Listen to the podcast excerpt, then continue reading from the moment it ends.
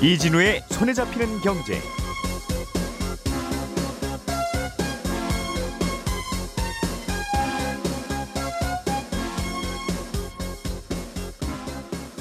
안녕하십니까 이진우입니다. 예, 국민연금이 주식을 사서 보유하고 있는 음, 어떤 회사의 경영진이 배임이나 횡령, 담합 등을 해서 과징금을 물게 되고 그래서 피해를 회사에 준 경우에는 국민연금이 주주들을 대표해서 소송을 할 수 있는데요. 이 소송을 국민연금의 어느 조직이 맡을 것이냐를 두고 감론을 박이 좀 있는 것 같습니다. 잠시 후에 이 내용 좀 들어보겠고요. 아, 요구불 예금의 회전율이 역대 최저 수준이라는 소식. 이건 어떤 의미를 담고 있는 건지 그리고 우리나라의 단기 외채 비율이 늘고 있다는 소식도 함께 챙겨 들어보겠습니다. 대학생이 받을 수 있는 생활비 대출이라는 게 있는데 이게 어떤 건지도 간단하게 알아보죠. 9월 7일 수요일 손에 잡히는 경제 바로 시작합니다. 오늘의 뉴스를 프로파일링 합니다. 평일 저녁 6시 5분 표창원의 뉴스 하이킥.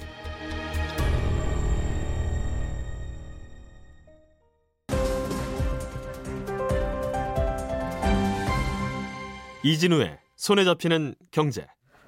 예, 경제 뉴스를 깔끔하게 정리해드리는 시간 김현우 소장, 박세훈 작가 그리고 한국경제신문의 이슬기 기자 이렇게 세 분과 함께합니다. 어서 오십시오. 네, 안녕하세요. 자, 이슬기 기자님이 갖고 오신 소식이 재밌네요. 어, 정부가 국민연금 주주 대표 소송 방식을 손보기로 했다. 어, 잠깐 설명해드린 대로 국민연금이 주주들을 대표해서 소송을 특정 회사 경영진을 상대로 하는 건데 그 방식에 뭔가 좀 논란거리가 있나 봅니다. 네, 그렇습니다.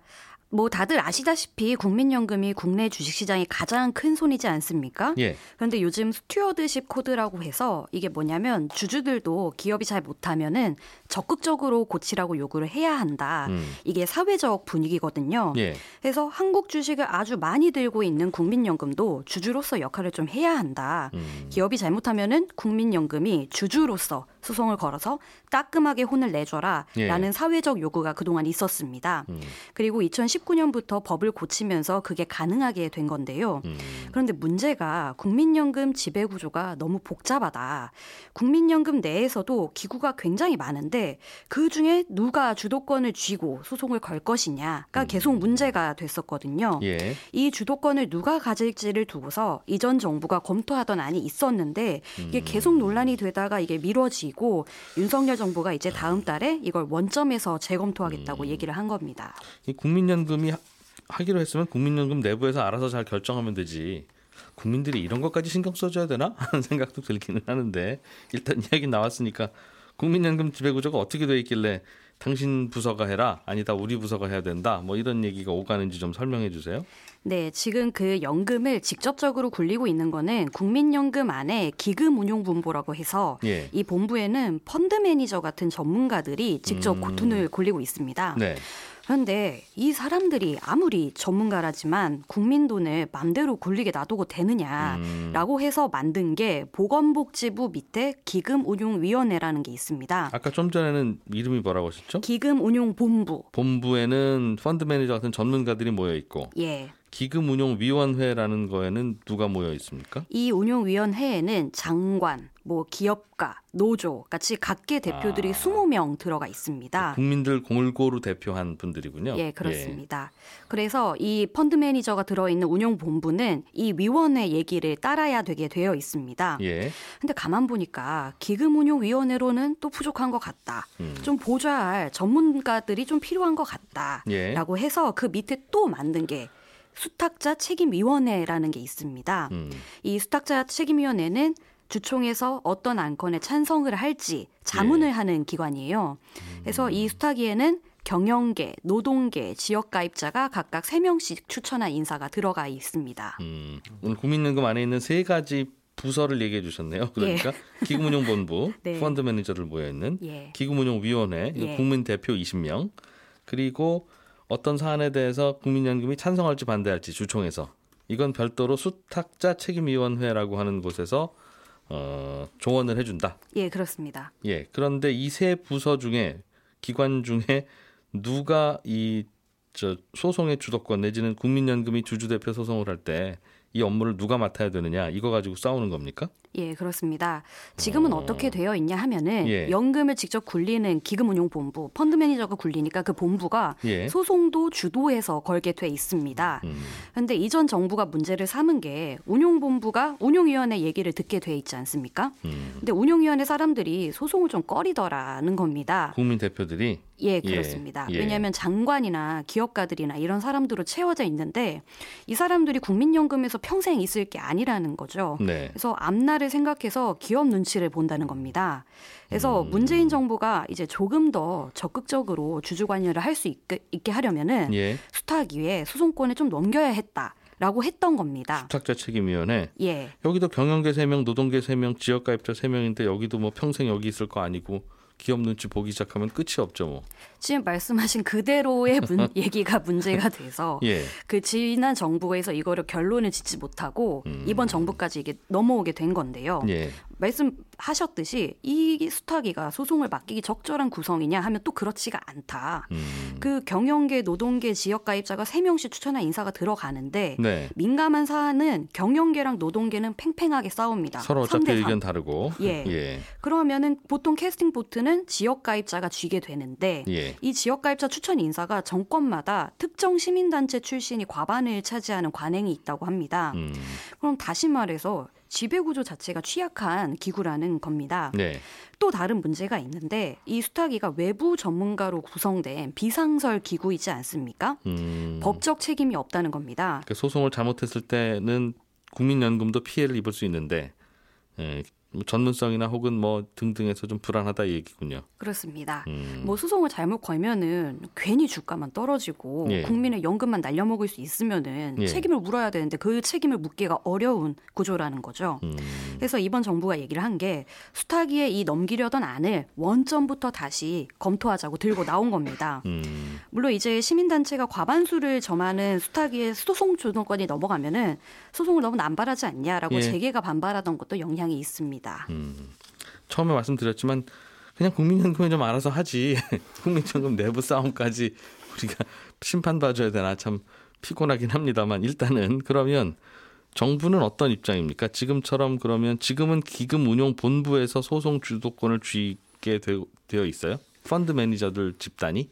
예, 지금은 그렇게 되어 있는데 예. 아무래도 안 하고 있습니다. 2019년부터 법이 마련이 돼 있는데도 입회가 너무 세다 보니까 아무도 안 했어요. 소송을. 아 소송을 네. 예 그래서 이제 수도, 소송 주도권을 어떻게 쥐어야 하냐 아직 발표된 게 없습니다. 예. 근데 많이들 생각하시는 게 뭐 이제 아마 단순히 수탁이냐 운용본부냐 이제 선택하는 게 이탁이 아니라 음. 국민연금의 지배구조 자체를 다시 한번 뜯어보지 않겠느냐라는 겁니다. 예. 왜냐하면 이제 새로 취임한 국민연금 이사장이 기금 운용의 전문성을 강화하라는 정부의 미션을 받은 걸로 알려져 있거든요. 네.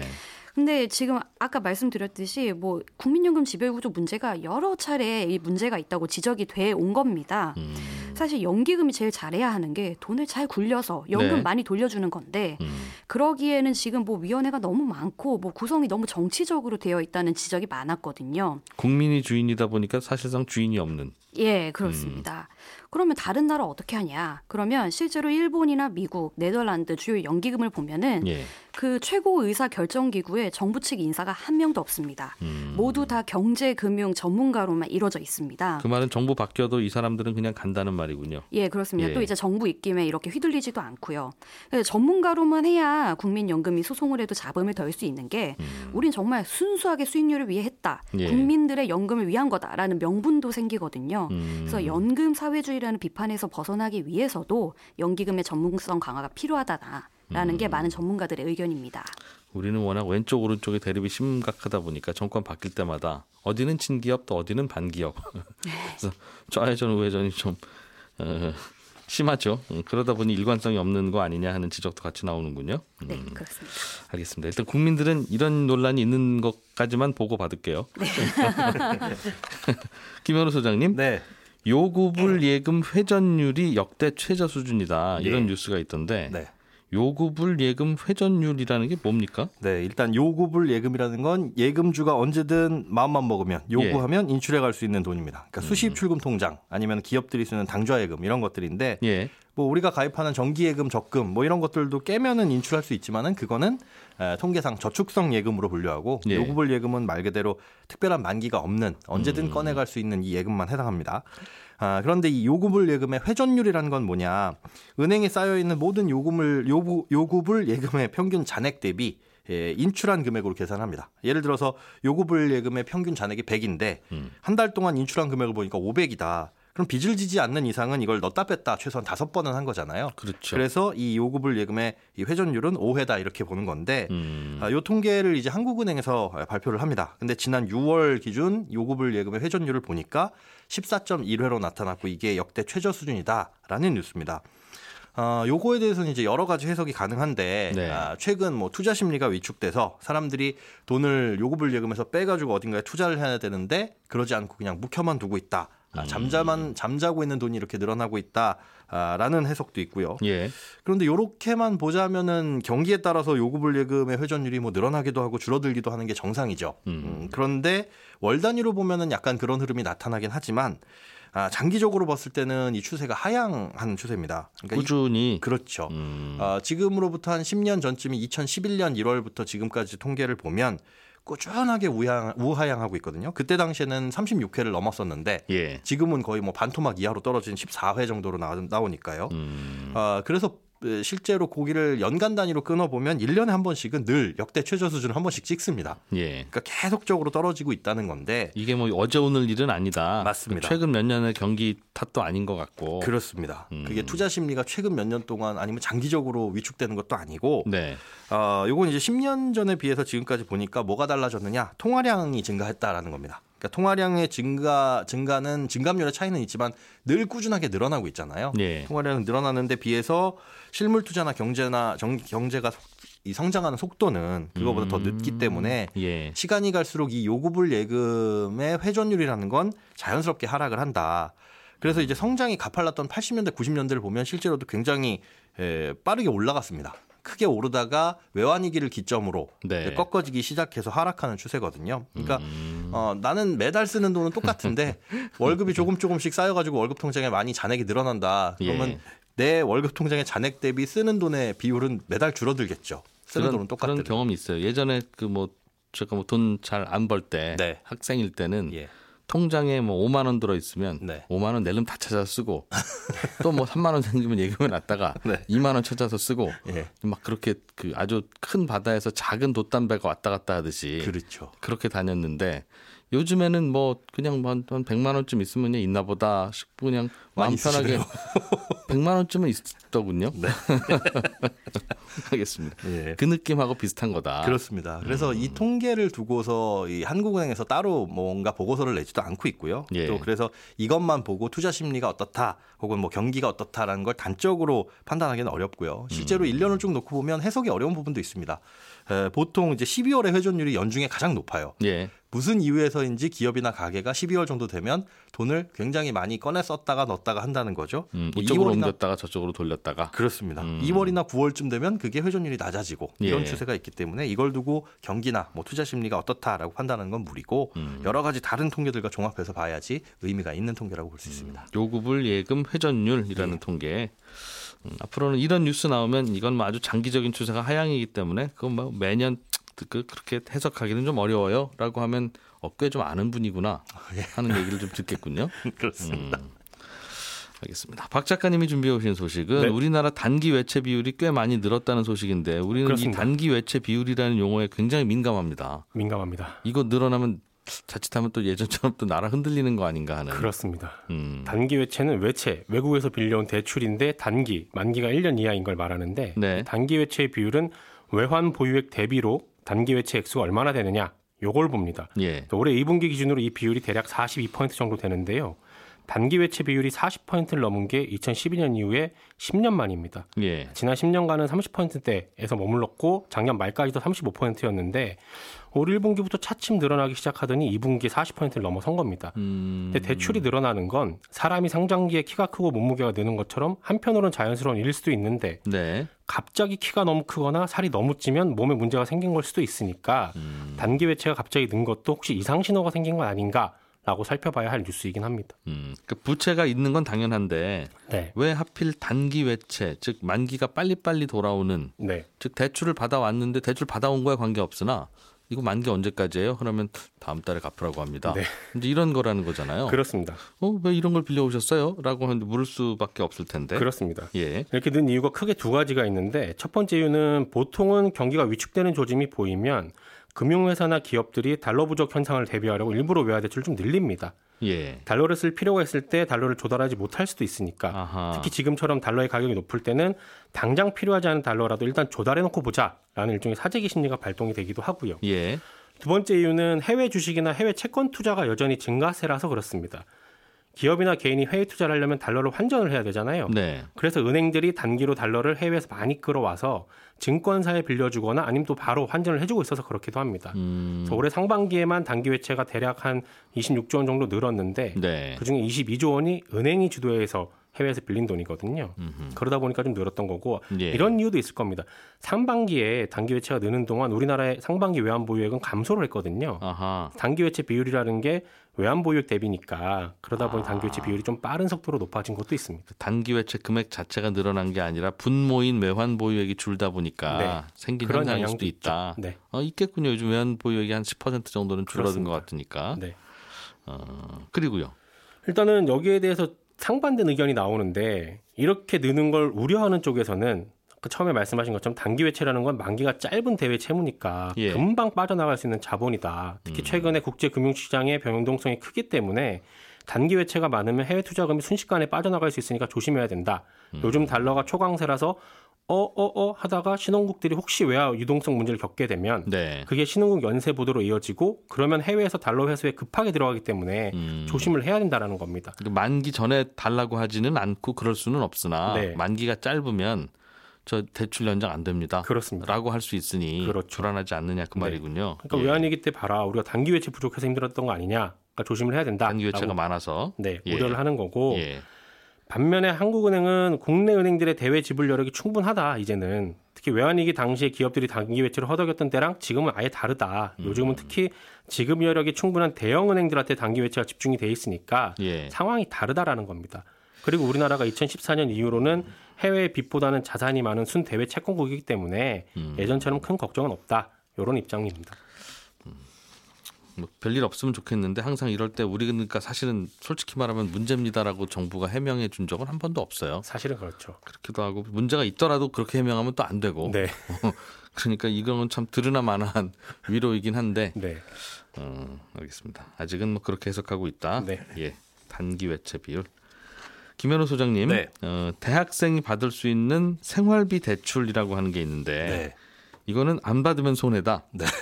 모든 대학생들이요 받으세요. 네. 그런 겁니까? 그런 말이 나오고 있습니다. 이 대학생이 받을 수 있는 어, 장학재단을 통해서 받을 수 있는 채- 이 대출 중에는 등록금 대출 말고도 생활비 대출이라는 게 있는데 예. 등록금 대출은 뭐 등록금을 낼 목적으로만 가능하죠. 음. 뭐 영수증도 끊어가야 되니까. 네. 그리고 소득에도 제한이 있는데 이 생활비 대출은 모든 대학생이 특별한 이유 없이 빌려갈 수 있고요. 음. 금리와 대출 한도도 소득과 상관없이 일괄적으로 동일합니다. 대학 교 학생증만 있으면 돼요? 그렇습니다. 150만 원 대학생이나 대학원생이면 음. 이렇게 빌릴 수가 있는데 이 대출 취지가 이 생활비를 벌어야 돼서 학업에 집중 못하거나 네. 아니면 대학에 진학했는데 생계가 어려운 사람이라서 어, 생계에 좀 문제가 생기는 사람들이 있을 수 있으니 음. 그런 부담 없이 공부 좀 열심히 하게 해주자 이런 취지에서 빌려주는 대출이거든요. 나중에 취업해서 갚아라. 그렇죠. 예. 어, 그런데 별다른 요건이 없고 금리도 낮다 보니까 이걸 빌려서 다른 곳에 넣어두는 게 이득이다라는 계산이 자연스럽게 나오는 겁니다. 음, 금리가 얼마나 싸길래 그런 계산까지 나와요? 이게 이제 상환 방식에 따라서 다를 수 있는데 예. 상환 방식이 두 가지입니다. 취업 후에 소득이 생기면 원천 징수 자동으로 떼어지는 이 취업 후 상환이라는 방식이 있는데 이건 변동 금리를 적용해요. 예. 근데 지금 금리가 1.7%고 어 1.7. 예.